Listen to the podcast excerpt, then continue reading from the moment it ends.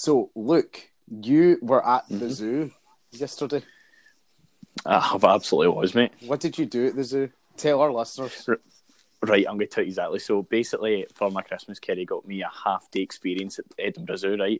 And you're a zookeeper for half a day, right? Yeah. You're basically doing somebody's shift for half a day. So we were in for a start. You were at the like the gibbons, like you're cleaning out their cage. This is sound, it's more exciting than it actually is. Like cleaning shite, pish off the shelves and all that, and then giving them food. And then you're going to so put it. Long story short, you got to feed most of the animals. So you're talking like feeding the monkeys. So you get like sun- sunflower seeds, you put them in socks and you throw them into the monkeys. They catch them. The penguins, you're like feeding fish into the penguin's mouth. Uh, meerkats, you're giving them. Oh, it was just, it was so wholesome. You know what I mean?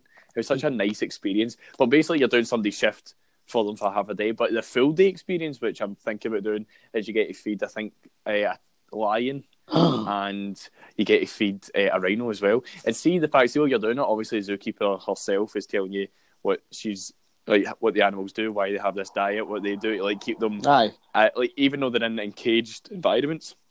And obviously, the best thing for an animal is to be out in the wild. But like for zoo, for obviously being in a zoo is not ideal. So try and make it as wild like as they can. So like they're telling me telling us about these experiments, no experiments, but like research they do on the monkeys and stuff. Right. But it's all voluntary for the monkeys. So see if the monkeys want to come down and do it, they'll just kind of do it. Otherwise, they'll just walk away, and that's fine. Like they're trying to like the one thing that was really cool was one part. Um, like in the sixties and seventies, they would tranquilize the animals to like get blood samples and stuff, or help them with like dental surgery or something like that. But basically, it's seeing that um, if you tranquilize an animal, there's a chance it might not wake up, or it might wake up early, and you're basically humped. Yeah. Um, so basically, they're training the animals like you would a dog to just get used to the human. So like monkeys, then like they would start like for week on week, like poke a monkey's arm with like a metal rod, and then it, as the week goes on, like it would get sharper and sharper. Eventually, the monkey gets used to it, and it's they can be able to voluntarily take blood samples from them and stuff like that. Lovely. It's so cool, mate. Well, How, thank you. how nice is that?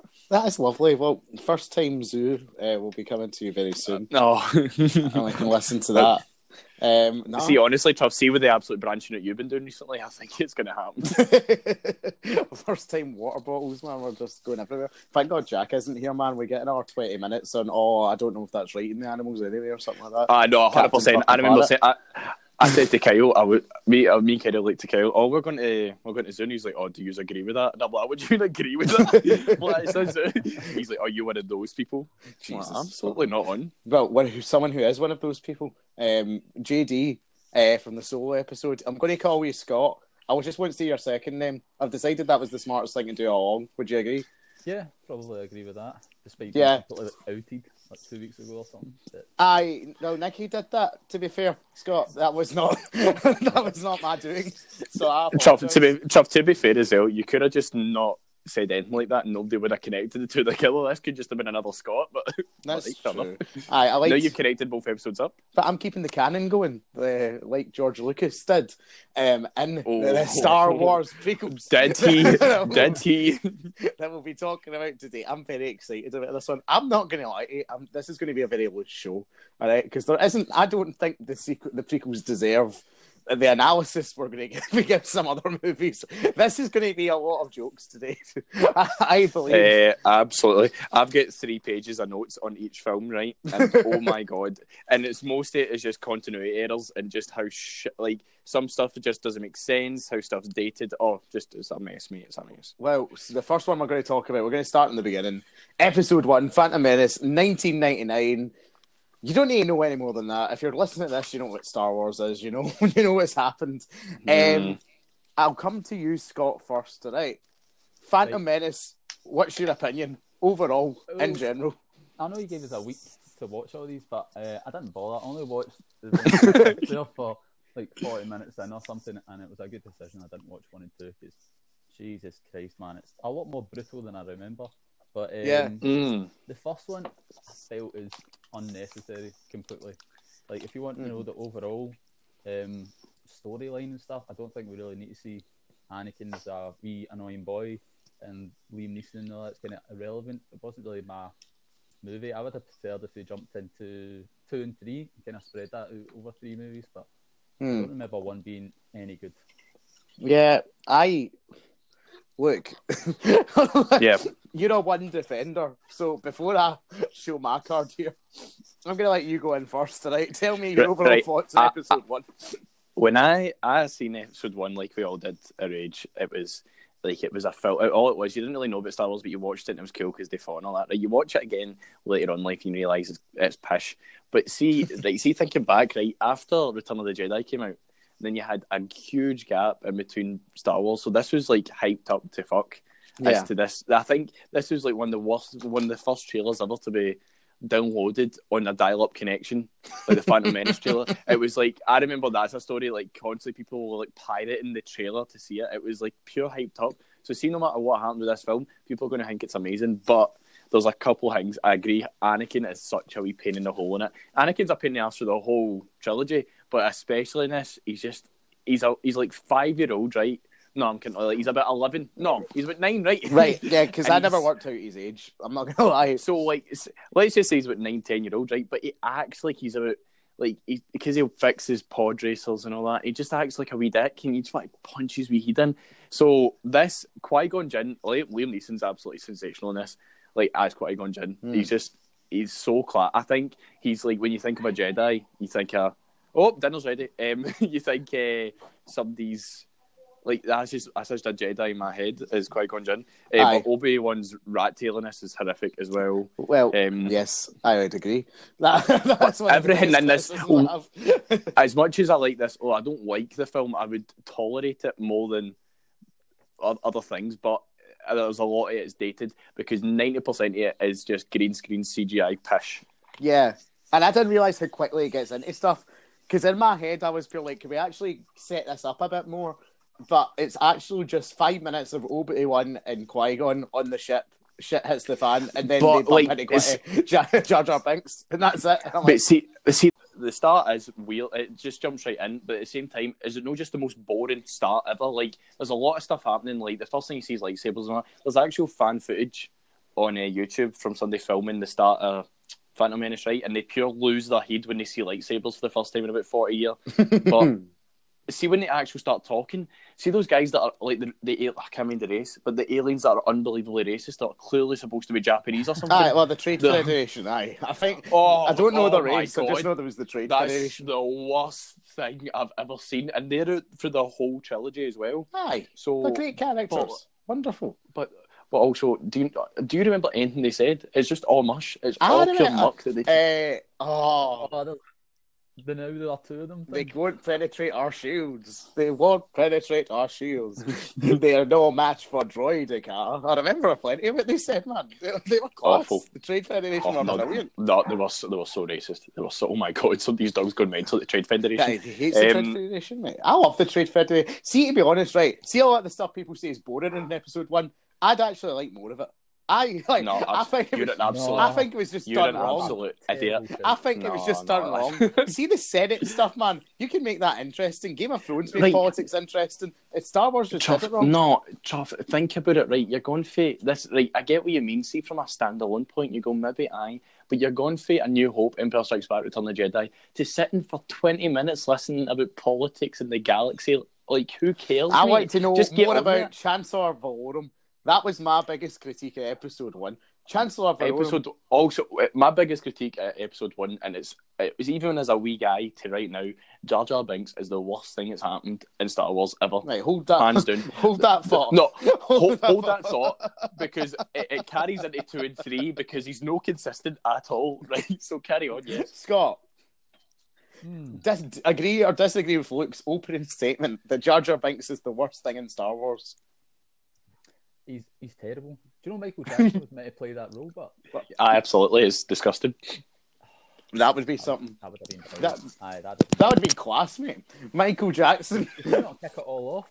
Like uh, Padme gives him the ropes for just like a split second, and he makes the wrong decision instantly, and suddenly everything's fucked. That's what he does Oh, all the time. but it's- It's just, Are you, are you, are you talking about Phantom Menace? Or are you talking oh, he about? does that in and- uh, Attack of the Clones, doesn't he? It does. Oh, It doesn't attack the clones or not. He's a fucking idiot. I hate him. But like, this is what. Right, we're obviously going to get into it. But this is what annoys me. See, Jar Jar. You know, how he's a pure bu- baboon in the first one, right? And he's a pure klutz and all that. He's obviously just some kind of comic release that George Lucas really was choking to have. but then seeing seeing two and three, he's still there, but he's now suddenly this high-regarded politician that can give like senators like power. Like, why? How and where? Well, what- that's but that's the thing. Even in fucking Phantom Menace, it annoys me because he's like, oh yes, you've brought the people together. You're now general, and then in the actual battle, he can't fire a fucking cannon. He can't do anything. Some general, you know what I mean? mind the mind the whole theory he was going to be a a secret Sith because he was able to clutch his way into shooting droids and Aye, he gave um, Palpatine the power and people saying maybe he was a secret Sith and I was hundred percent behind him. You were on board. apparently, he's I was apparently he's dead. He shows up in uh, one of the books, one of the canon books, and he's um like now begging on the streets. Apparently, like just shut up. yeah, yeah, just before the original trilogy, he's now he's now homeless. Or just for that, right? So just before I, that's absolutely so sad. Right, so moving on to Jar Jar, I want to get back to the start of it, like back to just Phantom Menace, right? And the one consistent thing throughout Phantom Menace that's not in any of the other movies, because he dies at the end, spoiler alert, is Qui Gon Jinn, played by Liam Neeson. And I'm just going to say this: he should have been in more because he's fucking class. No, no, you're you're you're right and you're wrong once again, Truff. Ah, He should have been in more, but also Darth Maul should have been in more. aye, but Yeah, aye, that'll Darth Maul, Darth Maul was probably like top three best things about that prequel trilogy. Simply because one, he didn't have any dialogue, because the dialogue in the whole fucking trilogy is horrendous, Mm. and two, he's got he's just unbelievably cool looking, and he's got a double-ended lightsaber, which is a sensational part by the way. yes, Um, apparently, again, going back to the whole fan reaction thing, apparently the fan reaction to when the trailer came out of the double-ended lightsaber, folk absolutely lost their heads. Like, oh my god, how's this possible? well, aye, we've seen the reaction to Rey's folded up lightsaber. We were going on about a couple of weeks ago, man. Fucking Mm. class, you know what I mean? I love new lightsabers when they come out. Scott, you're a fan of the double-ended lightsaber, and who's better, Qui Gon or um, Darth Maul? Who would you have rather had stay in? Oh, Qui Gon. He's got a wee bit more to his character, but um, I do like the double bladed thing. I don't like Rey's very much, and I think it would be Uh, Rey's is a bit more mechanical in it. Yeah, I think if they kept out the trailer for the first episode, that'd have been a much better review as well. Mm. Aye, hundred percent. Aye. So, Well, I've not, I've not watched the Phantom Menace trailer in a while. How much does it actually reveal? Two, I, it reveals quite a bit. It reveals like like it, it's more exciting than the actual film itself. for a start. but also, um, I, I- see when I, I always end up going back to like watching a trailer and it gets you absolutely goosebumped, like more than more than the recent Star Wars trailers. Like you feel pure hyped up to watch this amazing pod race and lightsaber duel battling film, and then you watch it and you're talking about fucking politics for forty minutes at a time and thinking, wow, this is what Darth Maul, Darth Vader was made out Right, of. I'm so fucking glad you said the thing I wanted you to say there because I have a bit major bone to pick with Now TV right now. All right, this is Oh, my Christ. this is my one major note. All right, now Now TV have got like the newest cut of Phantom Menace up, right, which includes like a five minute extended sequence of the pod racing. Now the pod racing is all well and good, but seeing the that doesn't need extend to be extended. it doesn't need to be extended, mate. It's the same fucking thing they show like three Hold times. Is it just about like the camera's facing like Anakin's view and it's just going mm, mm, mm, like him turning? Is that is that what the five minutes is? 'Cause it sounds Exactly. Exactly. That's Mm, exactly no. what it is, and it's fucking horrid, man. And it's like there's nothing that's actual interesting in the extra bits that Lucas has added in, but he just gets a fucking hard on for special effects. So he's like, "Oh, let's Oh, put this fucking thing." speaking of, by the way, see, I was ready to go in in this podcast and call George Lucas an absolute fat, smelly wank, right? but but you wouldn't honestly, do that. no, I won't do that because we, apparently, apparently, recently Bob Iger released a book um, Yeah. about talking about how he was a, how he's been the CEO of Walt Disney, and there's a chapter on how when he, they bought over uh, Star Wars for 4.2 billion, and Yeah. Bob Iger says in the book that George Lucas felt betrayed by Disney because Aye. George Lucas, a part of the contract, um, George was like, right, I've got an outline for episode seven, eight, and nine. Um, and I would really like you to kind of go with it. And Bob Iger said in the book, we took his ideas and rejected all three of them, and done their own thing. Like, right. Well, we're going. We're going to talk about that later on. Um, it's one of our Oh, news stories. sorry. But we'll, we'll talk about we'll talk about it just now. Um, I do not think for a second, having read what was actually in those drafts, that George Lucas's trilogy would have been better. It would have been shite. It got. He was going to go into more midi-chlorians and the wills and all that, and how the force actually works at a microbiotic level. No, but, no, but you've got to feel sorry for him. He did make it. He did make the whole thing, and he just get told, "I know what he's mate. We'll He didn't on, just we'll get told really he, well." he got four billion dollars and then he got No, told no, there's a no, difference got- here. There is a difference between all right, uh, oh Nah, being nah, betrayed. I, Look I at your bank right account. I don't feel bad at all for him. I don't. And part of the reason is because of these beagles, which which we're discussing right now. Right, fair enough. What's right. your least, so in fact, least favourite part of Phantom Menace? Go around the board. So, look, tell me your least favourite part of Phantom Menace.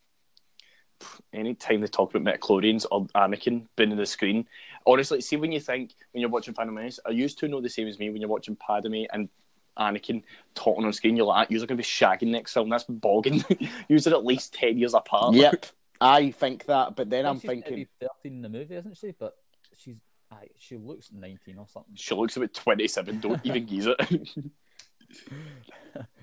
Speaking of, I- by the I'm way, trying how to mental that that's actually I'm- that's actual Natalie Portman, and she's still she looks the exact same now that she did back I then. know it's actually terrifying. Like, there's five years, they're five years apart in the movie because Anakin's meant There's to be nine. no way. Anakin's meant to be nine. She's meant to be fourteen. Nah, not having it. That's absolute bullshit. Uh, Scott, what's your least favourite part of the Phantom Menace? Eh, actually, it's the underwater Gungan bit. I hated all that. Oh. There's always a bigger fish. But they go. the big. I really like how George Lucas can build worlds and all that, and they all feel unique, even though each planet seems to have its own thing, like it's only snow or whatever. But um, yeah, I just I find that really, really boring. Like, It is really boring. you don't need more Jar Jar Binks, and then there's like a city full of them. and you're like, "Mm, Aye, true. Oh, that's a very good point. I was going to say that eat the probably cop out um, answer would be, "Oh, I hate Jar Jar Binks." Like it's always going to be Jar Jar Binks. But No, it's not. I have something much worse, "Oh, mate. oh, oh My least Right, go for favourite it. thing about Phantom Menace is Shmi Skywalker. I'm fucking sorry. Oh, I, no, I, why? just- I despise that woman. She can't act, and I don't say this about a lot of people. No, no, no, no. See, see, I mean, I get what you mean, but see, back the clothes that she's dying. Yeah. I love, I love, I love. That's not. No, it's when she's here, Annie. Don't look back. Don't look back. Shut up. I, I just can't. I can't deal with you. Every time she's on screen, I'm just like, you're. Oh, uh, maybe it's because she's Swedish, and maybe there's a um, language barrier thing. You know what I mean? And I'm no being racist, right? But she's she's just terrible. I just can't stand her. You know. That's a common thing in this podcast for Truff to be raging about some obscure race or gender or That's not. something. I'm not. Listen, right. So we're going to get more One positive flip. then. Right. Before we move on from Phantom Menace, what's the best thing See- about Phantom Menace? Oh, Darth Maul. That's easy. Aye. Is it Darth Darth Maul Maul. or is it Duel? It's is gotta it be. of the It's Fates? Oh no! Duel of the Fates is throughout the whole trilogy. Don't geese it. You can't say that it's good for Phantom Menace because then it'd be good for the whole. But thing. this was where it was best thing- introduced, though. This was the first time we heard it. Like no, because then that's me saying that's like me saying, "Oh, the best thing about Phantom Menace is the lightsabers," because that's the first time they're introduced. No, absolutely not. Interesting. uh, no, Darth Maul's the best thing. See, every time he's on screen, and who's the guy? He's the guy that plays Toad in the X Men films as well. Yes, he's Ray like Park. a professional stuntman, Aye. and he's so cool, man. He's like sees flips and all that, and he knows what exactly. See when he's like fighting Obi Wan and Qui Gon Jinn, it looks natural. But see, like when you go to Revenge of the Sith, and there's, there's that one bit when Anakin's uh, fighting Obi Wan, and they do that thing with the lightsabers for two minutes. It's just spinning it doesn't look right. Do you know what? Uh, But uh, Jenny, you know what happens think to Ray Toad Park's when probably it, hands down better. Oh, The don't. Toad when it's Ch- struck by chop, lightning. chop, chop, chop, chop, chop, chop, chop. Don't. Same time. Same, Finish same thing it. happens to everything else. Do you know? Oh, Scott, what's your favourite part? Is it is it um, Darth Maul and all? It has to be. It's, you've not got a lot to pick from, but do you? Not really, no. Kind of left with that by default, but it is a very, very good scene. It is a really, it is a really good scene. It is, but I would, I would say that Ewan McGregor's as much to credit for the scene as Ray Park is. I think though, Ewan McGregor does get better with every film. Yeah, I like. I think. I think he starts off like like playing as he should be the the apprentice to Qui Gon. Like he's really good at just kind of stepping back, letting Qui Gon do all the talking, and like Qui Gon do the most thing, and then you see Obi Wan just kind of progressing. He's the best thing about the trilogy, like one of the best things. But let's just carry on and move on to the shittest bit of the whole thing that I'm regretting talking about. So we're going to skip to episode three. No, I'm kidding. oh, oh my god, that'd be my dream come true. By the way, Attack of the Clones came out three years later. fuck's sake, man. Introduced was that three years? Had Yeah. three years to work on it, and it's still not bad. Introduced Oh, us to so- many great things, such as Hayden Don't- Christensen, um, Jan- uh, Jango Fett, Boba Fett's da, uh, the clones. They were a new thing Not we got really in here. dad, though. It's the weirdest thing. It's literally a mini me thing. It's such a it's, it's such a it's such a Oh, weird incestuous I inbred kind of thing. small me. It's really, really weird. That is what children are, though, Scott. When Not you really. boil it down, No, no, no, but it's the difference between I want a son rather than go, I want a tiny me to grow up to be me. I want to watch me grow up. It's just so. Oh, man. It's an odd thing. But it ruins um it ruins Boba, in my opinion. Well, I like how they gave. Uh, what's the guy who act, uh, who acts Jango Fett again? Something Morrison. Or the New Zealand guy. Yeah, aye, him, well, aye. voice, but and having that in the original trilogy, I think is better than the guy who was on set that they just randomly used. Yeah, true. That's true. That is true. Um, both well, shite. Attack of the Clones, basically, the story is this someone tries to kill Padme. Um, a number of times, Obi Wan's told to go and figure out who it is. Anakin's told to protect her. Um, doesn't do that. Everyone gets captured on Geonosis. Uh, there's this guy Count Dooku who's causing trouble. The Republic use clones to try and beat them, and that's the movie in a nutshell. Um, Uh, it's, Speaking of Honestly, how weird uh, Jango uh, Fett is, but what kind of plan does he have to kill Padme? It's like the bomb didn't work, so I'm going to hire another bounty hunter, and instead, like exactly. That's drone who can exactly. I've got a note written down here for that. Like, oh, I've been told. I've been told to kill her. Yeah. I've been told to kill her. So what I'm going to do is I'm not going to kill her. I'm going to get. I'm going to use the money that I get given to give to somebody else to kill her, and then when they fail, I'm just going to watch over them and then just dance around the bush a bit. Why didn't It's wee drone ridiculous. fire a grenade in, or like just shoot her? Why are these wee slow moving things that give hunters a time to sense it, and and then they can? It's just the most bizarre plan. Oh, it's so I don't know weird. like, It's so strange. I do. I do completely agree, but I don't think it's the uh, most stupid thing about attacking Oh, Attack of the Clones. oh, Chuff, Chuff, start us off because I've got a fucking list, mate. so In fact, bad. you go. I'll see if there's anything on your list that I'm not saying. Right, you know what? You know what I've got for a start here. So I've wrote to begin with scenes with Padme and Anakin, horrendous. Any scene with they two together, how bad? Honest, I always like this film, and there's good reason why. But I was thinking, you know what? See the scenes without Anakin, Anakin and Padme, it's no bad. See when the scenes with them, oh my god, man!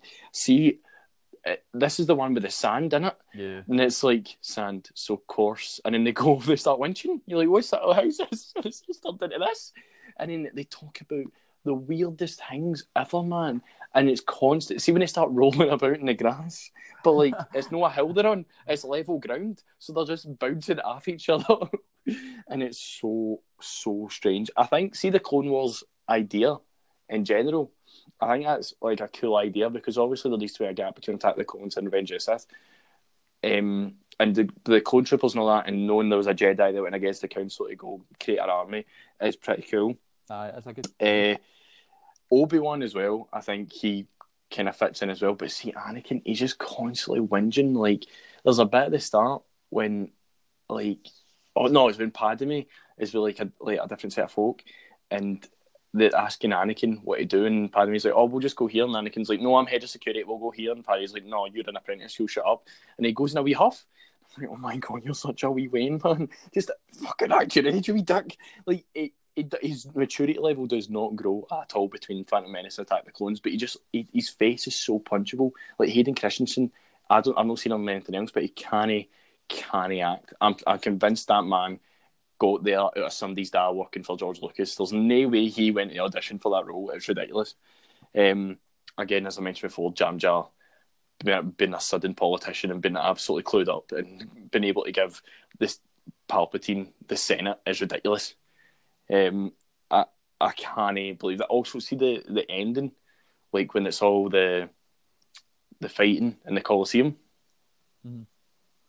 I, I think that just pure drags it because the, unit like I keep thinking the all the actors are in front of a green screen with a big stick and they're all just kind of and I'm like, this is the, it just pure drags, and there's all these CG monsters, and I was getting pure. It's just either to sell hunters of toys, which it was, Yep. Or it's just to keep going and going and going. Um, Dooku being old, uh, as well. Uh, I just feel like see when Dooku's on screen, man, he pure like slows, and suddenly you see this shift and like I can't be asked for it. And the whole film is just so like there's bits that are actually alright that kind of speed up, but then there's other ones that are just so dragging and so horrendous. I like the Colosseum. I just can't- Like it finally starts to pick up, and see before that with the the bit picnic conveyor belt that's just awful and like R two D two. Oh, with, with, with three POs fucking heat in their bodies. Yeah, that wasn't. Oh, to be that in is it. so. Could you imagine that? Was it not? without that in it? No, they filmed it afterwards because he watched it back and he's like, "This is this is really dragging." So, like, they stuck that bit in afterwards, and that's like a good 10, 15 minutes, and that's boring. That Like, is. without it, That- been, oh, Look, so much. There's a bit in that as well. There's it's, it frustrates me that the guy who actually created Star Wars watched like made this film and thought it was a good idea. That like he adds R two D two with rocket thrusters in it, Yeah, and there's many there's many occasions in the original trilogy where R two D two could have used them, but he just suddenly forgot how to use them. I know he doesn't understand what he's made. It's weird. See in, the behind the scenes on the first one, and they're having like they Mhm. they watch back the full film, and then he comes out afterwards and he's like, "I've gone a wee bit too far in some places." Like he realizes how badly he's messed that up, and you can't help but laugh, man. Because who's the guy that's next to him all the time? And he, Which they talk about him having yes men, and this I think he's a producer or whatever, and he, he doesn't question anything throughout the entire and then he gets to the end, the two of them are just sitting looking at each other like, aye, aye, this is this is. This is pish. it's so so ridiculous, mate. It's like it just. I think it's some bits it does. It drags out, but like I get. I think at the time George Lucas just wanted to have this whole like CG mush because it was the thing to have, and he wanted to be the first to do it. Mm. And everything in that film is just CG green screened, and like you see hundreds of memes with like oh, um, Ewan McGregor like just like sitting besi- behind one wee prop constantly, even in that wee motor one when he's dancing. but like, I, there's so many where he's like just behind green screen after green screen. You ever heard the story about um, what do you call him, Ian McKellen? No, Ian McKellen. Who's um, is it Ian McKellen with Gandalf? Eh, I think so. Aye, Right, so- aye. Whoever's plays Gandalf, he, he was pl- he was on set of The Hobbit and he started busting out in tears, Oh, crying. aye. And they were like, "Oh, why are you crying?" He said, "Because everything's green screen. There's nothing real anymore." I'm like, "That's like a fraction to what Star Wars would have been. It would have been a fucking mess." You're talking to Jar Jar, who apart, I think he's a black voice actor Yeah. who had to wear this pure green screen costume and run about, and I'm like, that must have been a mess to work in. Good acting, but oh my god, it must have been a mess. Look, I completely agree with everything you've just said about the CG, and I think that's my main problem with this entire trilogy as a whole. That George Lucas thought, "Off, I want to make cool CGI shit that looks completely bollocks now," and that's basically the story. That is basically the story of the of the prequels. Is I do not think they're bad stories in themselves or like overarchingly. Mm. You know what I mean? But the way it's been made does nobody any favors whatsoever. You know what I mean? But I wanted to go back to a point you made, right? About see when Anakin's pure like, oh, I get it goes into wee huff and Naboo. See that old guy who's like on Naboo. I Mhm. fucking love him, man, because he's in Phantom Menace and all. And then he's at Padme's funeral in the third one, and I'm just like, you're Yeah, such yeah. a cool cat. You know what I mean? But he's like a big, big dog in Naboo. You know what I mean? But just like t- tells everyone what to do. What? He's don't you think? Don't you think? Though, see, like, Chuff, surely you must see that as as a person. I'm who's a in the um, well, well, more than me and Scott, I would imagine. But uh, see this, see constantly like that Colosseum scene. As much of as it- it's kind of cool watching it, surely you must be looking at it and going, Hayden Christensen, I can actually see where he's stepping onto the green screen, and you can see everything that he's Yeah. not seeing. you know what I mean? Like it's co- like he's him and Anakin. Like there's a bit when Mace Windu and Obi Wan kind of go back to back, and like a fighting off. I'm like, they must have been felt so awkward. Like it shows how good they are at acting, mind you. But like you're watching and going, this is just a pile of pish. It's not as if it's impressive CGI either. It's just Nah, I them hate deflecting CG. I hate. CGI uh, And- with a passion when it's used to this extent. Um, I think one of the great things that the Disney era um, Star Wars movies have done well is going back to uh, like somewhat of a reliance on practical Yeah, yeah. effects and scenery. To to be fair though, uh, the Force Awakens that was one of the main things about it when it was coming out was people were rallying that they wanted this to be more practical and see the the whole bit in Jack or the start Yeah. of the Force Awakens in Jakku. I mean, everything is just practical, Mhm. and like you see sets, like set photos and all that, and it is Yeah. just exactly the way you see it, and it just makes it that wee bit better because it's everything that they're seeing as you're seeing. But see with that, it must even in two thousand and so you said three Yeah. years after something from two thousand two, even two thousand two, it must have still been like right, this is clearly a piss take because it goes on forever, man. And when see when it goes from Dooku, who's clearly in his Mm. early nineties at this point, Aye, eh, Some the big man apprentice, he's, You know what I mean? he's that's a hard paper round. He's uh, he's he's went from like holding this really cool lightsaber, Mm. and he's clearly old fashioned and all that, and then it just switches to him flipping about, and you're like, oh my Oh, god, yeah, what's he doing? very glad that- what's going on? What's like, the fact? So each individual movie in the prequels has more practical effects than the overall original trilogy did, but you couldn't tell that at all. I I couldn't tell that. I can uh, Yeah. So What the original trilogy? Aye, but see the the original trilogy is that it has hardly no CG whatsoever, but the sets itself is like they've got more detail in it. If you know what I mean. So like you'll see more of the Millennium Falcon, Yeah. and it's it's one big set. But whereas, whereas this has got like a set, and it's got like it will be a bigger set, but it's like Green. populated by uh, would you Characters say, that- um, aye, how exactly. put into making Yoda because he was a puppet in the first one, wasn't he?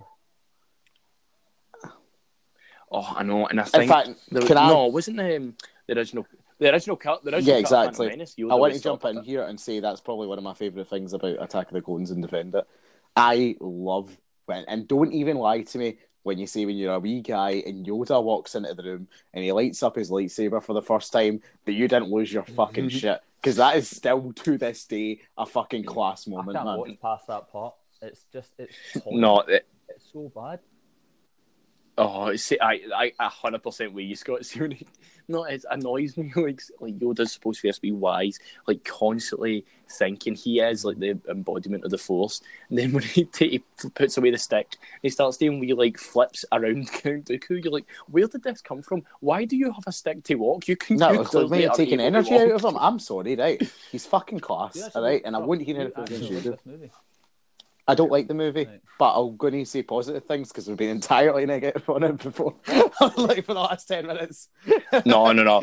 To be to be fair, I, I had I had nothing. I've got nothing but bad things to say about Phantom Menace and Attack of the Clones, but Revenge of the Sith. Oh I'm my god, what a step up Attack that the Clones. the Clone Wars, like you alluded to earlier, is a great concept, and we've seen with the Clone Yeah, Wars yeah. series I like it a lot. How good all that, concept can be. I was on for solo, and it is like the way that they really stretch out. That's what I wish the movies like went into.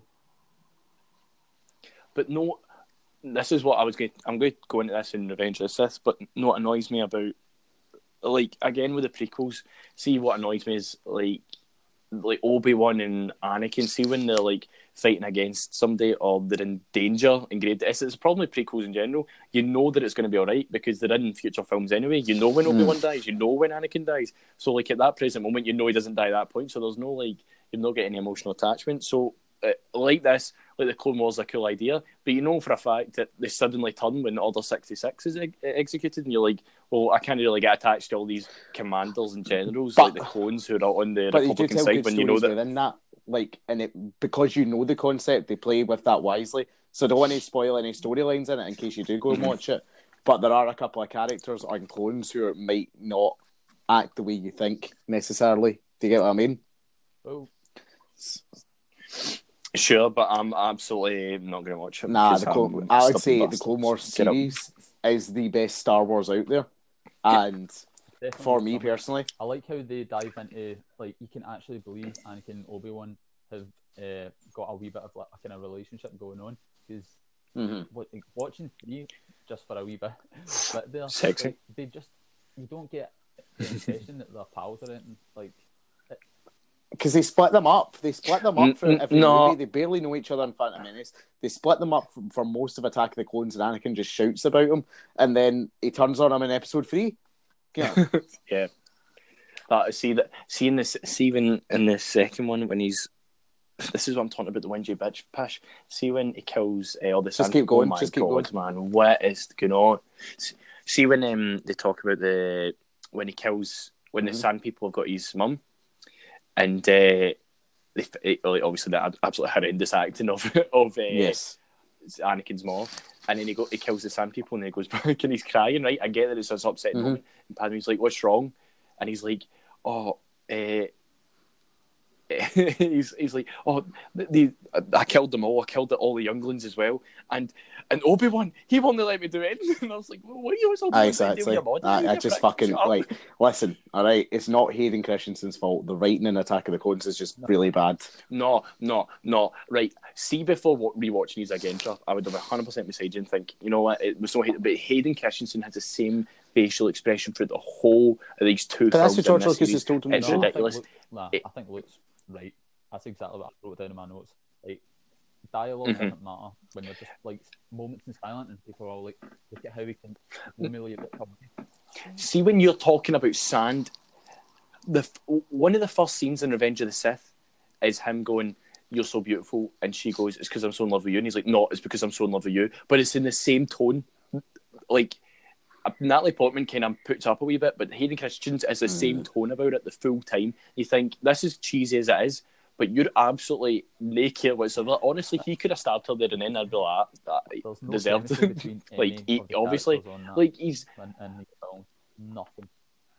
not abs and, and to be fair, I think there would be chemistry, but Hayden Christensen ruins it every time because he's the main focus of all the full trilogy. And since he's the connecting character in between all all of them, you don't get that. So you like with Obi Wan and Natalie Portman, you get Obi Wan and Padme, you get it more in the Revenge of the Sith because he's trying to look out for her. and Anakin's she's the realising father, Anakin's isn't he? bad and all that. Takes you kinda see that. that. I'm sorry. Alright, but like, see, I think Hayden Christensen just absolutely bottled it, and George Lucas. I think you're right, Truff, in the way that George Lucas should have said the way he wanted it, but he didn't. I think he just went, "No, let's just leave it at that." Like, as if he took the first take and went, "Right, let's aye. go." Well, let's that's go, exactly what it does. Because was... Apparently, um, Carrie Fisher said, told a story about that. How in the set of Star Wars, like he would just use the first take, and she'd have to like ask specifically, and, like, no, I want to do it again. like I can do it much better than that. And he's like, no, no, I think it was fine. She's like, no, like no, I can have as the first take. no, so bad, mate. Um, Attack of the Clones is just like, see, because uh, like it doesn't make sense. Like Darth Vader's supposed to be this pure menacing, like scary Sith Lord that you're supposed to absolutely be feared when he's on screen. But see, Attack of the Clones, man. See, whenever he talks, you're like, how does he become the big man that he is? He's so fucking whingy and annoying. And see, after that, I think it ruins the image of him. I, I genuinely think it ruins the image of him in the original trilogy because see when he appears in A New Hope and all that, you don't think he is menacing anymore. You just think, oh, he's only doing this because he's got nothing left and he, he might as well just take over the galaxy. It's not as if he wants want to it. give he's just it a like, oh, positive. fuck, he might as well now. Even all that happens and he's meant to be dead menace and stuff. What does he actually do? He kills kids and those Asian race, race, ah, stereotypes. Aye. and he gets those Japanese aliens. It gets um, it gets reptilian eyes and all that. See, before that bit, you're like, oh wow. But see, oh, there's my ice cream done. Um, there's a no reason, like I, that whole bit when he's talking, when he's killing all the younglings and being a pure bad bastard. Again, I agree with you, Scott. You, you don't find him menacing at all. You just think he's just right. He- so we're on he's to just the throwing the Revenge of dummy the at the now. But before we do that, all right, Could I have one last thing to talk. One last thing about Attack of the Clones I want to talk about, right? And that is my man, Dex. Mhm. Dex Dexter Just Jettster. Oh, shut up! I was I He's was great. so hoping No, we were going to talk look, about this he's man. great. Mate, he's, No, he's, he's- not. No, you're wrong. no, he's you're wrong. No, no, because no, he has no, no. four arms and he runs a diner and he's clearly best pals with our man Obi Wan. All right. But he's he's this pure like mafia style, like retired gangster that's opened up a cafe in the middle of space, and it's so. This is what annoys me about the trilogy as well. They they try and like I don't know how to word this, but Right. like earthalize it, if that makes sense. So like there's there's alien robots. So like, do you want a cup of Joe? Like that's clearly like an Earth thing. Like it's just a pure like why are they making it about Earth? I want to be about space. I want them to be eating squids out of cups and all that. I and, he, and he's get Dexter Jettster has a, has an actual grey mustache. Do you know he's getting a TV show? Stupid lip. He's getting a TV show on Disney Plus. That can't be a thing. No, he's not. He's not. Oh, well, He's not. He's not. Apparently- No, no, no, he's not. You're lying. doubt rubbish is He no. uses a very, very specific dart thing that can only be traced to one person at one place. the can only be traced to Dexter Jettster. With something that can't be traced, like I don't think you could be able to trace every gun in this uh, movie's pretty much got like a red laser or a blue. And like, Why this specific dart that has specific markings on it, and you can and one guy can go, in, aye, that's where that came from, by the way. because writing, Scott, because George Lucas had it to be so. That's why. somehow I still love these movies. I love the prequels, and I go back back and try to watch them, and you just keep trying to justify everything. But it's still. One last person I want to talk about is So the bad. librarian, Jedi woman. She's a cow, man. Do you know I did research an into her? cow. She's one of the last surviving Jedi after Order sixty six. Like she survives, she survives for Shut up, no, years, she's not. years. Is she not in And figures out- thing as well? What do you feel? Yeah, and she figures out that Darth Vader is Anakin, and Wait. before and Je- uh, Darth Vader apparently has to kill her Good. and all the stormtroopers that are with him because she figured it out. Aye, What? Wait, in the where, comics, where did he do this? the comics. Like whereabouts? No, wait. I'm talking, I'm Um, talking timeline. I'm after talking episode three, before episode four, yeah, it's canon. He went. He went 'Cause he was back and hunt- killed that well, he was woman hunting down the. Jedi. To be fair, She she was was an hunting down the Jedi for to be fair, she years was a after cow. episode three. to Remember? be fair- You'd make her first So- on your list if you're going back to kill all the Jedi. No, but she. She'd be first in your list. Aye, she would. She would have been. She would have She been was first a because she just. fucking she was a fucking cow. See what. See, see when she turned it around. Oh, if it's not in the archives and it's not there, and then uh, Obi Wan's like impossible. She's like, mm, you're wrong. And Obi Wan should have just took out his fucking lightsaber and flung it at that bitch's back, man. Absolutely nonsense from that woman right there. Absolute nonsense. Anyway, we've talked enough about Attack of the Pish Clones. pat. Let's jump forward on our three years. A more productive three years, it has to be said. Can I just say this has like the Oh, second aye. best opening to any Star Wars movie. I still think a new What's the Hope, first? a new Oh, Hope is 100%, when it's aye. like the wee ship and then the big Star Destroyer comes in over the front. It's just it's it's Yeah. amazing. It's so simple, but this one's so good. Like when the drum That's kicks class. in and then he just like tilts over the ship and dives down into this whole big like battle Yeah. mosh pit type thing. Because that's the Yeah. yeah. Chuff I'm all shouting, for it. mate. This is yeah. the first like space battle we get. Like I had space battles before, but it's usually like, oh, these are smaller ships trying to blow up a bigger ship. Oh. Like we never had like an actual equal space battle before this. You know what I mean? you don't like Rogue One, and I don't understand why. But the space battle, Get into that another you must like that. Nah, I, I've, I can't. Nah, we'll get into Rogue One another day. We're not here for that it. discussion. I'm sorry. Um, I think Revenge of the Sith is, is such a like I want to say a class film, but see after watching Phantom Menace and Attack the Clones, it's By like, comparison, it becomes a class film. does that does that make sense? Like, like by proxy It's because like it was You've it- just eaten pish. two pieces Like, of may- shit. If someone presents you with an Asda pizza, you're going to think it's Michelin star. you know what I mean? Oh no, That's no, true. but as the pizza is class. But like the the, po- the point is is the it's the best out of all three, but Anakin still doesn't. I'll give George Lucas that by the way. His consistency about Anakin being a whinging cow is absolutely consistent. Like he's constantly moaning. He's like constantly moaning. He's not getting recognised enough. He's constantly moaning. He's not a Jedi Master yet. He's he's got a seat in the council, but he's not getting anywhere. That's all the Um, bullshit. But But I'm again, sorry, I it's agree the with him. That's a load of bullshit. No, it's like They could have been smarter about it. No, it's not. They should have No, been it's so not. much See, smarter about it. see if you're Oh, Truff, you you're working in McDonald's, right? Like theoretically, you're working at McDonald's, right? You're an employee. You've been there for been two there for years, two and you want to become a manager. He's And a you go up to your fucking man and go, "Oh, general. He was one of the Clone Wars Oh, see, greatest you've been- heroes. Was doing everything right, all right, and should have been made a master, but they just got pissy because it was Palpatine.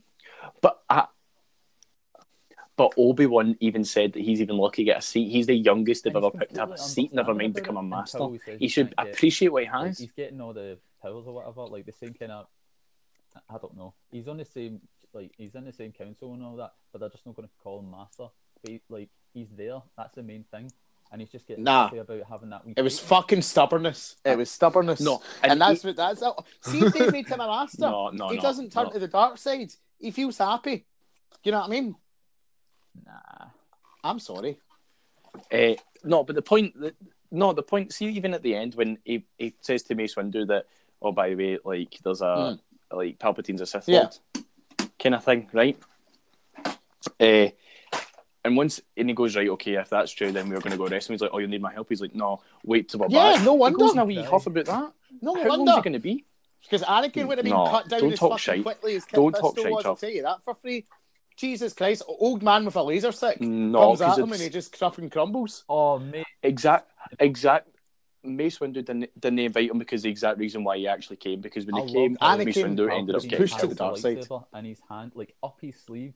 Old man with a lightsaber tucked up his sleeve in the same way, like your gran would have a hanky tucked up her sleeve.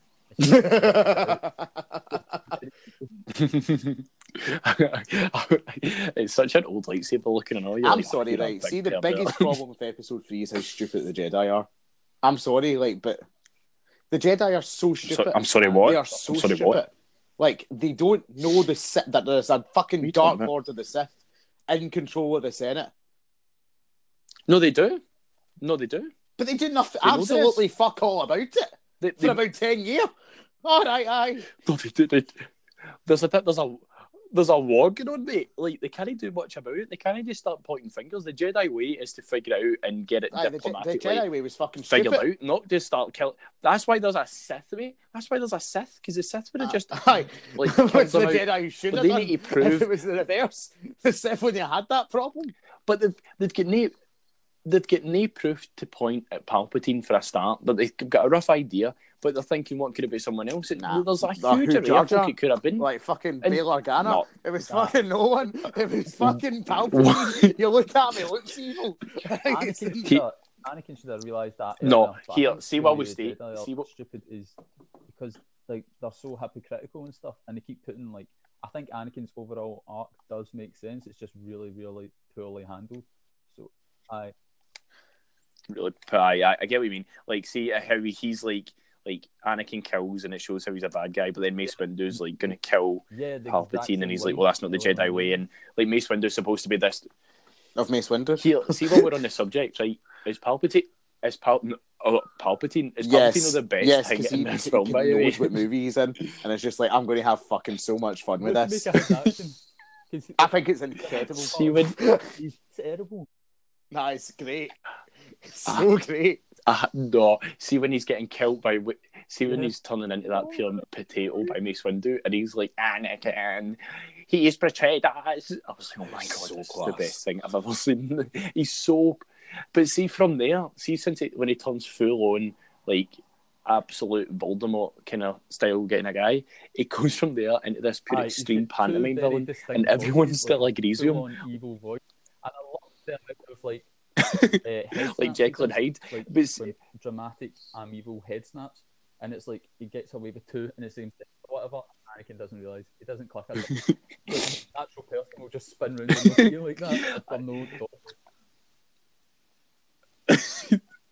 See when he kills Mace Windu, and as you say, Anakin just puts his knee down and goes, "You were right, I was Aye. wrong." Like, "Fuck I will say there is one This is amazing. scene in this movie with Palpatine that still gets talked about today, and that is when he tells Anakin the tragedy of Darth Plagueis the Wise. I fucking love that That's scene, the- man.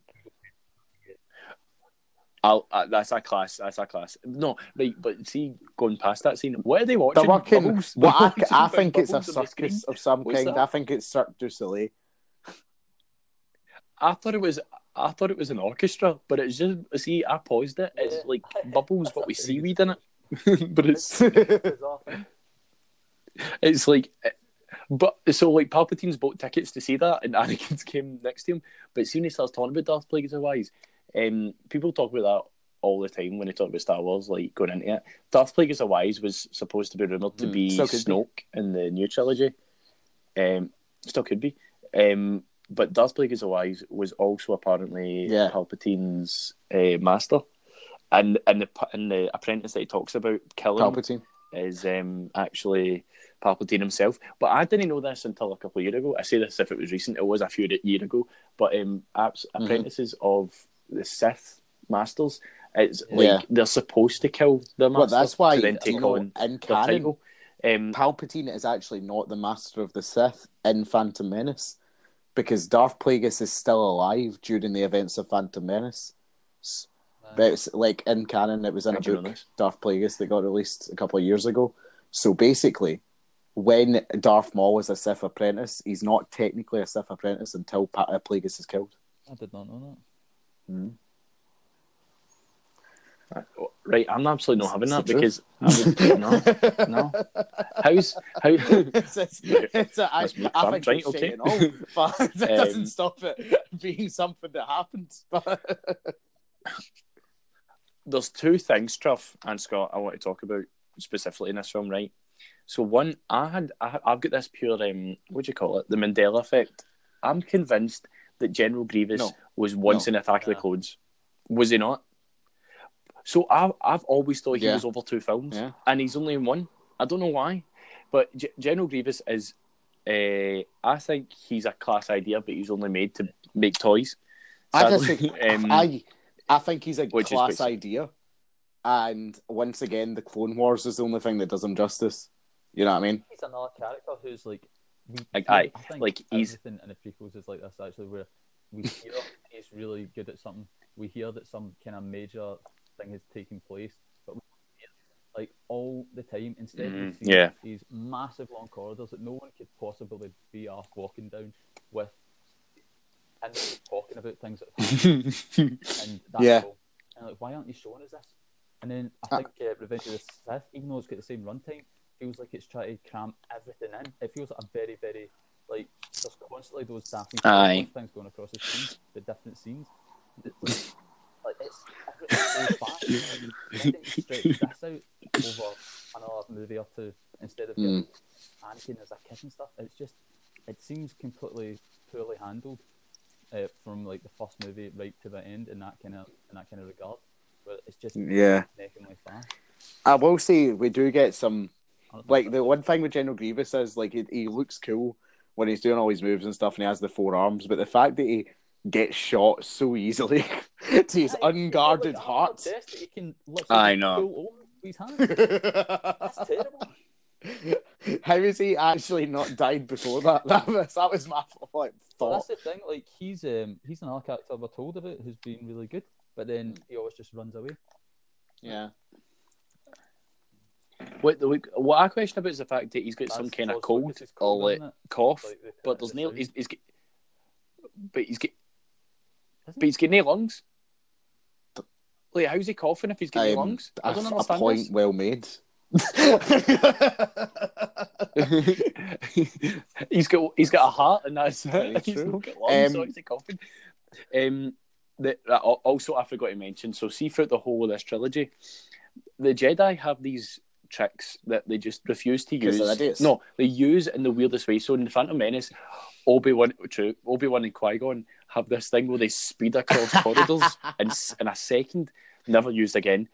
Um, and and the third one, Revenge. of- No, in fact, all three of them, they have this weird thing where they can leap, like absolute like, Yeah. skyscrapers with one jump and land.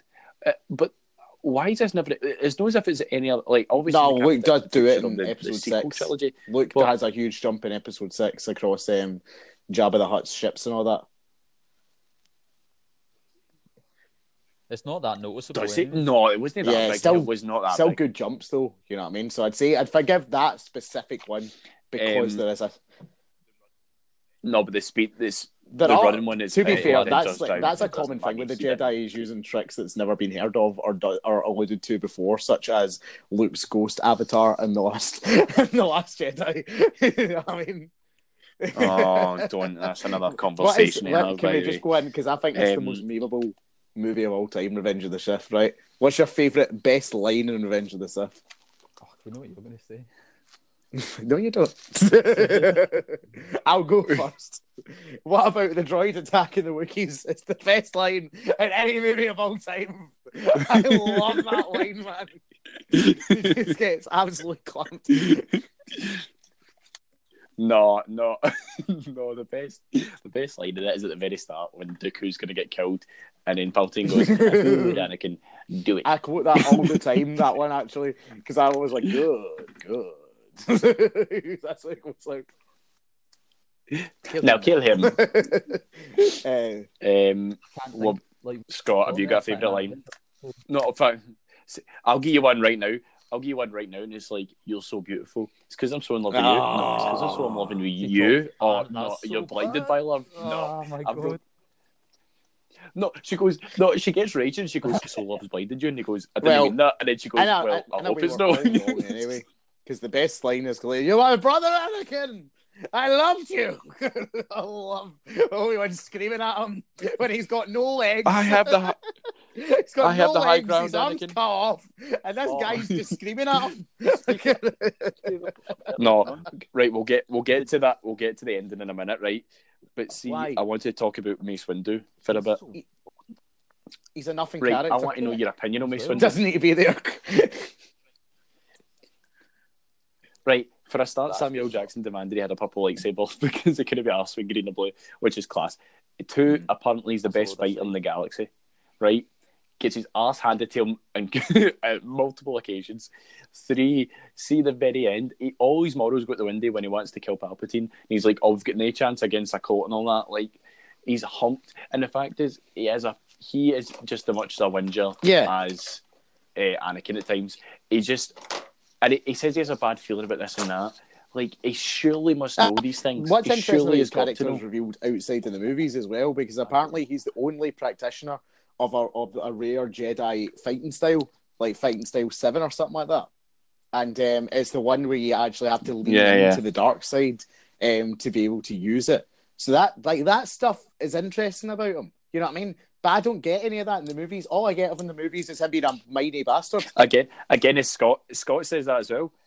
Scott said that as well. Scott said the best thing about these prequel trilogies is stuff that you don't get told. the stuff that you f- you find out within And the I'm gonna say, and the, the this is my that, favorite era of like, Star oh, Wars. pretty I'm cool. not as much into rebels and empires and stuff like that, and shooting wee guns at stormtroopers. Like that's not what I want. I want lightsaber battles. I want Jedi and I want Sith. You know what I mean? But it's just bad movies. before before we get any before we get into the lightsaber battles and the the final, the, obviously because we're going to talk about the finale, uh, it's an absolute definite. But see the whole uh, like the whole overarching thing of it, and it's from the start of Attack the Clones, you start seeing Mm. the Death Star getting planned. Like, does that No. still make you a wee bit excited about it? And it gets me a wee bit like No. I, I, right, sorry, Scott. um, see, see, in Attack the Clones, there's a bit when it's like, oh, if they're raiding in, I'll keep the plans. And you see Death Star, and I was like, oh, the Death Star, there it is. There's the big man there. but like, I mean, I get, I, I still feel it. And then at the end of the end of the Revenge of Sith, when you see it getting built, again, it pure raises questions as to how nobody's seen it getting built. And how there is innocent Surely contractors parts, on that Death Star that get killed weren't nothing's while it was happening. blown up. You know what I mean? like, like you just take away.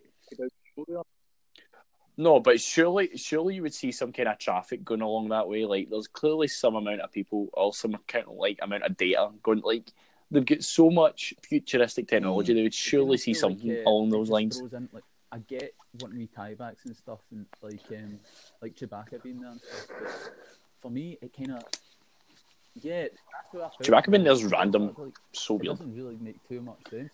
So yeah, like, I can see how it would make you excited or whatever, but it's just like another thing to think about in a really confusing. Uh, Let's.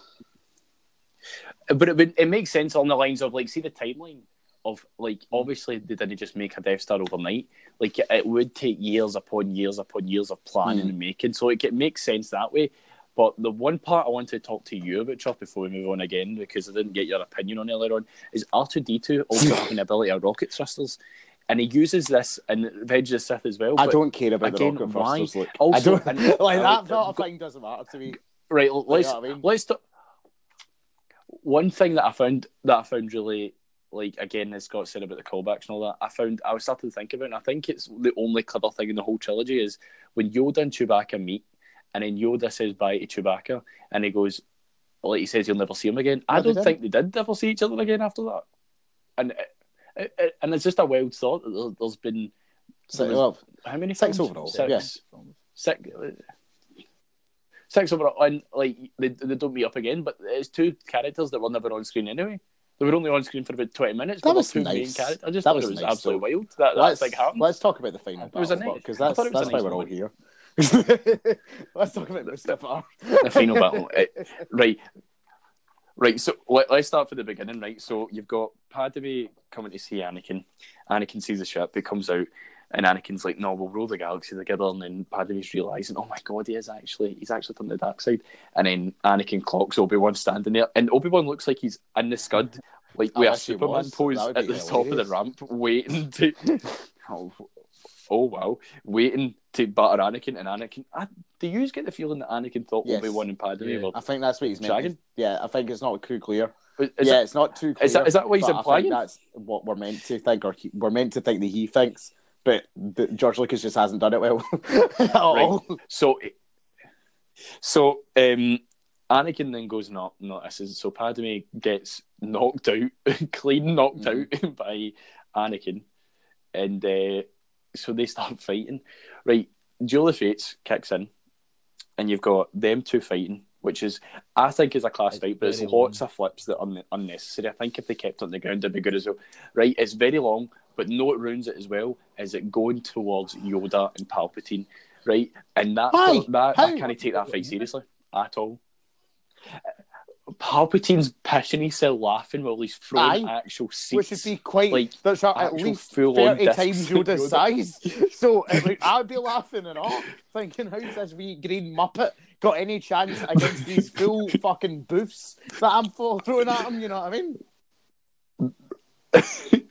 it's so mental. But and again, we me and Scott talked about this earlier on. See the bit, and it's quite early on the fight when Obi Wan and Anakin start like flipping the lightsabers in front of them and at the back of them, and but no touching each other. They're just like three centimeters apart, just going boom, boom, boom, boom, boom, boom, boom, boom, boom, boom, and then jumping. it's so weird. Like, Because it's why George would you keep Lucas. that in? I mean, like, there's nothing, there's nothing else to say that, is there?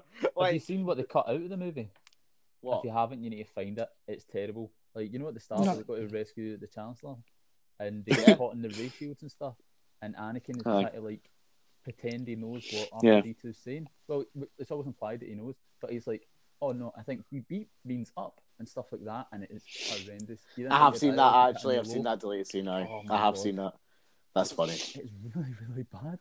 I have to say that my favourite part of that end battle is the the high ground bit, and you get the, just the impression that Anakin is still a wee guy, Yeah. Obi Wan was right all along, and Obi Wan is just the fucking beast, and just cuts him out of the sky. It's class. see again like hindsight's a great thing obviously but see the bit where he just he's like i loved you like a brother anakin and like see that when he leaves him Yes. there as a nugget just burning alive why wouldn't you just go up and go i know that this boy Mhm. was the was the chosen one Mhm. he was going to bring balance to the light and the dark why don't I just know that since he's going to be the worst thing that's ever happened to the Force, Because why he don't I still just loved stick my him. lightsaber Like, I in his think head that's before he dies? beautiful about it. He still loved him. Right, no, but see if I loved him, Chuff, see that if see if that was me and you, Chuff, and I had the high ground and you were burning alive and I knew you were the chosen one and you were going to bring everything worse to the force and all the rest of it, Well, I would definitely think- put a Well, I lightsaber guess through your that head. would be a wee No bit offence. Well, just to instead Ah, you would be. You'd be like, right, I'm so sorry about this. Zoom, rather than going, I'm going to Right. let you burn like an absolute Listen, nugget. all right, I- I think we've had a really interesting talk today on the prequels. It's been very stop start. But one thing I wanted us to No. do to end it was a wee bit of a retrospective here. If we haven't seen episode nine yet, but from what we've seen with episode seven and eight, which is better, the prequels Mhm. Or the sequels? Um, right, I'll I'll just go first quickly. I was thinking about this when I was watching episode three. It's and we kind of brushed upon it earlier. George Lucas makes like amazing, like, amazing world building, and it makes like a really interesting universe. And the original trilogy and the prequels, everything's so different, and I really like that because I think the time between episode three and four is a lot longer, no, shorter, sorry, than it is with the sequels. But the Mhm. sequels, everything's just like a different color, and I get Yeah. kid would do that for nostalgia reasons, but it just it takes something. It gets boring. I like the design of the stormtroopers. I think that's really really good. But apart Mhm. from that, it just borrows too heavily. And So your prequels then? yeah, yeah. I mean, Force Awakens is seen differently. That is, it's, it's a good enough Oh. movie, but it's it's a new hope. There's no real denying that. And Yeah. the Last Jedi is it's a very, very Right. hard watch. I'm not a fan of the movie at all. Scott's prequels. Look, where do you stand? Um, I'm going to say, right, that I was watching Attack of the Clones, right? And whilst watching Attack of the Clones, I was thinking, is this better than The Last Jedi? Which is a question I think we should ask ourselves because The Last Jedi has the same moments as Attack of the Clones, but it drags. There's too much going on. You're like, why is this happening? This is not like the characters that you know. Um, and it makes you think, is Attack of the Clones better than The Last Jedi? And Yeah. everyone knows how much I fucking hate Attack of the Clones. so, but I think I favour the sequel trilogy because I like The Force Awakens so much. But Scott makes a good point. I only like The Force Awakens so much Yeah. because it's a New Hope revamped. But see The Force Awakens itself, I think that in itself redeems And like the sequel I- trilogy. I- we bit. don't know how like even though it is a New Hope again, well. but it brings it. It does. uh, We don't know how it's ending, but it, it brings a new light to, like it, it. It does what it was good at, and it kind of makes it better. So you've got Rey, who's a female protagonist. She's not a Jedi straight off the bat. Yeah. Like she's not given a lightsaber straight off the bat. You've got um, John Boyega's character Finn. Um, you've got BB-8. You've got um, you call him, Poe Dameron. You've got those kind of characters as well, but they're, they're different. They're the exact same as your old ones, but also your prequel trilogy. You've got it, it is so bad, and it's just I- and again you don't know how it's going to end. Episode nine could be fucking horrendous. I- and I'll just I- be like, I no, agree. Attack of the Clones is the best film ever. But I didn't watch episode one and two in the run up to this. I watched. Just like Very- that. well, I'm- I might have changed my mind if I'd watched one and two before coming out. I'm gonna I'm gonna agree that the prequels are lesser made movies, but a better overarching story because for better for worse, at least he's planned it all the way through. So as a trilogy, it's cohesive. Mm. My problem with the sequel, I like both Force Awakens and Last Jedi, but I don't like Force Awakens and Last Jedi together. If that makes sense, because Last Jedi is a completely different thing to what Force Awakens Mhm. was, and it doesn't flow. You know what I mean? Episode nine, I actually feel so bad for JJ because I don't know how you, you wrap it up effectively. I hope he does. I hope he manages to find a way to like explain He's quite Last Jedi. From what he, He- said, I think, he's yeah. wrap up everything really well. But Well, He's not going to come out, Scott, and say, "No, this is going to be shite." I know, You know what I mean? like, you know what I mean? like, Like, very, very positive about it, and To be fair, hope he pulls it off as well because it's a big ask. Like, Yeah. Not having that sausage. I think you'll see. Uh, you said earlier on, Scott, like see the color and like the whole, like Force Awakens does have a different color palette compared to the rest, if that makes sense. But like, and I get what Chuff means. Like, see when you put Last Jedi and um, Force Awakens side by side, they do have completely different like colors and different. Like they look different films, and they don't look like sequels to each other. So I think it'll like the ninth film will go back to what the Force Awakens was like was like gritty and it gets to the point. But I think with what happened in mm, eight, well, it is a wee bit fucked. Uh, In a sense of it's Not supposed to having that wrap up the. Skywalker saga, Like but it's just letting a different director pick up and do their own thing when they've not got three movies and like a trilogy not being planned out. it's a terrible decision. Uh-huh. It's actually terrible. Well, we're going to end this first part there because I'm on one percent. Uh, so we'll be back in part two for a wee bit of Star Sure. Wars up to date news. So we'll see you then.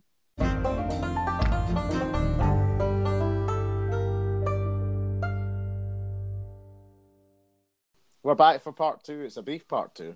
Uh, just a wee, just a wee news update more than anything else. But I want to, uh, before we do that, remind you that we've got a new YouTube exclusive show coming to you in the next couple of weeks. Uh, the first one that will be launching, we will be doing FT Awards talk, uh, taking down all your award season content. We also have FT Super News coming soon. Um, me, Luke, and Torres of uh, Full Time Football fame uh, will be jumping in and we'll be talking about all the news as it happens. Uh, we'll most likely be discussing Spider Man's return to the MCU and how it made me feel like a massive cunt um, when it happened. so, yes, let's have a wee I'll at that station for that. But the news I wanted to talk about today is is is big. Kevin Feige will be producing a Star Wars film.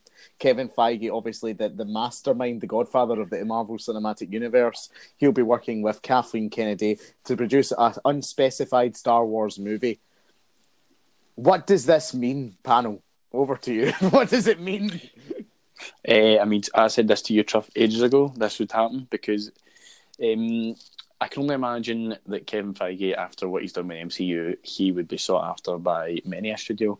But why would he drift from what he knows, which is Disney, at the end of the day? Mm. Um, I think I originally said that DC wanted, probably maybe I wanted to pick him up mm. because obviously why wouldn't he? But I don't. I think Feige's a very much a loyal boy, um, and so I said that Star Wars after the sequel trilogy, they're going to be a wee bit in shaky ground. Mm. They'll want a they'll want a universe, but they won't want to keep doing sequel after sequel after sequel. Yeah. Solo was was absolutely bang average. Rogue One was great. Um, I'll leave that at that. Um, mm-hmm. So I said, I did say that Feige would get pushed over to Star Wars, um, but this means that I think I think we're going to see some weird ideas coming out. Well, like see. I said, we're going to see a lot of stories that you wouldn't expect. I wouldn't expect Guardians of the Galaxy to do well. That's going to happen. So I feel like we're going to get films of that kind of like you don't expect it to do well. More risks. Okay. Well, yeah. Apparently, a big time Marvel actor is already attached for the movie. Um, but I genuinely think the reason this has happened is to keep him happy more than anything else. Because apparently, he's his fandom is Star Wars. What he loves is Star Wars, and he's been wanting to do this for years. But and Scott, I'll come to you because I'm not in the business of bashing Kathleen Kennedy because outside of Star Wars, she is one of the best producers in the history of Hollywood, right? And that's without a fact. That's that's a fact, right? But she's not good at story planning. So Scott, I'll come to you. Does this mean? Do you think Disney have plans to oust Kathleen Kennedy at the end of her contract and put Kevin Feige in her position? Um, I don't know. I, it's she's not very popular at the moment, is she? No. So, and Kevin Feige's obviously done amazing with Marvel, so I would I wouldn't be surprised if that's what the majority of people would push for. Mm. And maybe that's enough to just tip it over the edge because she's not handled the franchise particularly well. Well, how many p- producers' names do you actually know when you think about it? Like, you know, like two. And Kevin Feige, you think good, thumbs up. Kathleen Kennedy, you think uh, thumbs down, maybe. You know what I mean? Which is unfair in her, but that's just the public perception. You know what well, I mean? The only negative thing I can think about um, him coming in is I'm I, am i am not a huge Marvel fan, but like I can watch them. They're, they're all good movies, pretty much all of them. But there's a bit of like a, a formula to how they play out. Mm. So, like He's you don't want very talented. I don't want that to come to Star Wars. That's the only thing. But apart from that, I'm, looking for something a wee bit different. I think what Luke was saying would be uh, pretty spot on, and a wee bit more variety would be a very, very good thing. Yeah. Um, Luke, do you agree with that? What Scott just said about Feige? Would you be feared that he bring maybe the Marvel formula to Star Wars, or do you think that's a good thing? Uh, why would it not be a good thing? Like to be honest, I get what he means. It's very, it's very beginning, middle, end way mm-hmm. the films. But the whole point of Feige being there was the over-connecting arc of the whole thing. He knows exactly what he's doing. I'm sure somebody Doug will agree with me there. Yeah. Um, the overall art of it is just like he knows how to connect it. He knows how to bring people back in, and that's what Star. Not that Star Wars needs money, but that Star Wars needs like consistent money, which is what Marvel is. Like Ant Man and the Wasp, but you wouldn't have went and seen that film. But the only reason I went and seen that film was because there was a mm. bridge between that and Infinity War. Yeah. Um, so like it's stuff like that. He's the one that thinks about this. He thinks, oh, I believe he thinks five, ten films down the line. I mean, it's only recently it came out that um, the original post credit scene for Iron Man, Nick Fury scene, what actually entailed a radioactive spider bite and mutants, Aye. just in case they had X Men and Spider Man, but they they cut it out because they couldn't. And if, but they couldn't. But they filmed it like he's he's thinking about three, four steps ahead in case, in case, in case. Um, and Star Wars needs that. Star Wars needs somebody to go right. People want to see. People want to see a Han Solo film where Mhm. he's doing this. People want to see a Chewbacca film. Or do like stuff like you, you you would want to see, but you're not too sure of, and it leads on to other things like Solo with Darth Maul. Aye, I, f- I Been- think that's a TV that's show a now. very good point in having that Like, more it- consistency throughout everything. Aye, And and, I think that's what slightly Feige would be looking for. Is like I think that's what's missing currently because they're going by the formula of what the what Star Wars has always been, which is um, the trilogy of just one, two, three, and it just goes on like continues on for the last one. Whereas I think it needs more branching out. It needs more Mm-hmm. pushed out that way. Hmm. Well, I agree completely with what you are saying. I think if if it is then for Kathleen Kennedy, I, I don't think it's been a disastrous run financially. And to be honest, what we're getting is a dream team of a producer who knows how to get budgets, get directors, and make a film, and a producer who has good long term storytelling. So, if anything, it's going to be a dream combo for at least one film. You know what I mean? So, I think that's a positive to take away from it. Before we go today, I want each of you to give a prediction for episode nine. Just one prediction, one thing you think maybe out there, maybe not, is going to happen. Uh, so, look, we'll come to you first. Rey is a Kenobi. Just leave that there. I don't need context. but the fact that you've not seen Clone Wars and said that, if you watch Clone Wars, I think you'll be more convinced that Rey's a Kenobi. But no, well, that's why I said it. Rey is a Kenobi. Scott, Wait. what you, Scott, what are you thinking Um, I've not given this movie much thought at all, to be honest. It's not really on your radar? intriguing me in any way. But one thing I don't want to happen, I'll just go, that's so negative, is uh, for Palpatine to come back in any kind of like physical way, or he's not really dead, that kind of thing. Because I think it would just take a lot away from the original Hmm. trilogy, and I think the sequel trilogy is already like lent enough on nostalgia and bringing other people back. I wanted to see it branch out in its own thing, but I understand to bring other people back, you want to get Mhm. the main characters back. Yeah. I'd rather just see something new, but you're not really going to get that in the last movie of a trilogy. So I'm going to make my prediction, and Nien Nunb is going to finally die. I think he survived a lot. The wee guy, he's, he's done well. I'm going to give it to him.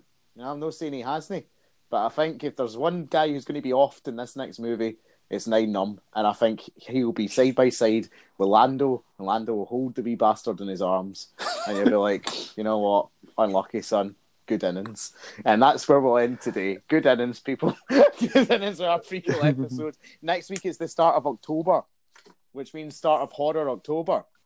Here at First Time Films, every episode in October will be a horror movie, and we'll be releasing four episodes in October.